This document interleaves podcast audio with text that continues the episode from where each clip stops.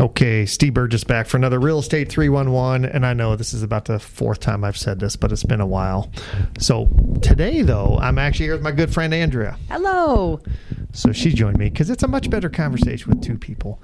And here's the beauty of this discussion Andrea and her husband were looking at that single family investment package. I'm just going to Yes. get right into it. We were, my last podcast too long ago, I said we were looking at this package of eight single family houses in a good school district. Oh, And yeah. we looked at it. We sure did. Over and over and over and over. Spreadsheets, numbers, beers. assessing, talking about tenants. Yes. And she did say beers. But, that was our best conversation night. and and what was our decision? We decided against it. Yeah, I we just couldn't get the numbers to work out. Yeah. Can you buy houses and make a 3% return or 5% return? Yes. Yeah. Is that where we're at today? No. It didn't. We felt like it was going to be a lot of work, right, for the Yeah. return. Yeah, and with only that low of a return, we were just a, a big, I don't know, what's the word? Like, i- if something happens to one of the houses, it really would put us under for about a year of Yeah. just breaking even, not really making any money. Yeah, one major repair kills repair, there six it to is. 12 months worth of return. So, Yeah. yeah, some people think it's worth it because you're going to get pay down, but no, we were going to tie up a lot of capital on that purchase Yeah. to get very little back. Yeah. I mean, at the end of the day, we decided, and actually, you guys have bought one, just a single family one off for a pretty good price Yeah. and Yeah. needed minimal work. Right. Needed minimal work. We were in there about two weeks and um, just minimal repairs and had it rented.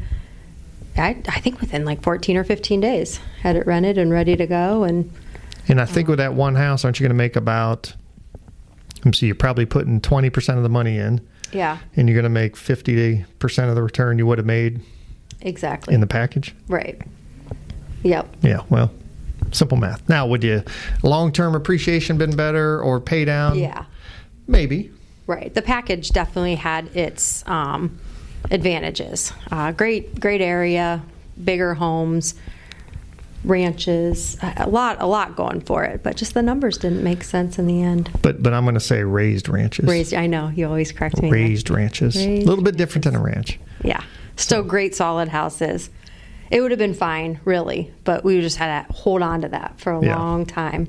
Or when tenants leave with this crazy market, we would have had to buy them, survive with the tenant when they leave, Oh, sell a that's couple true. houses here and there because they end up selling one or two for 30 or 40 more. Yeah. Um, but that wasn't our strategy. Ours was long term hold, not buy it, deal with Correct. the purchase costs, and then sell in yeah. you know sixty days. Right. No, we wanted to definitely hang on to these as investment properties for years and years. Um, But I will tell you, it was nice because you guys have thought about looking at packages for a while. yeah. And here was a single family package through a friend of a friend that we were Right. able to look at, Yep. and Yeah, we learned a lot. I mean, we really did. I mean, I, I learned a lot, um, which brought up another part of um, a big loan like that is a variable interest rate. Uh, that scared us. That scared me a little.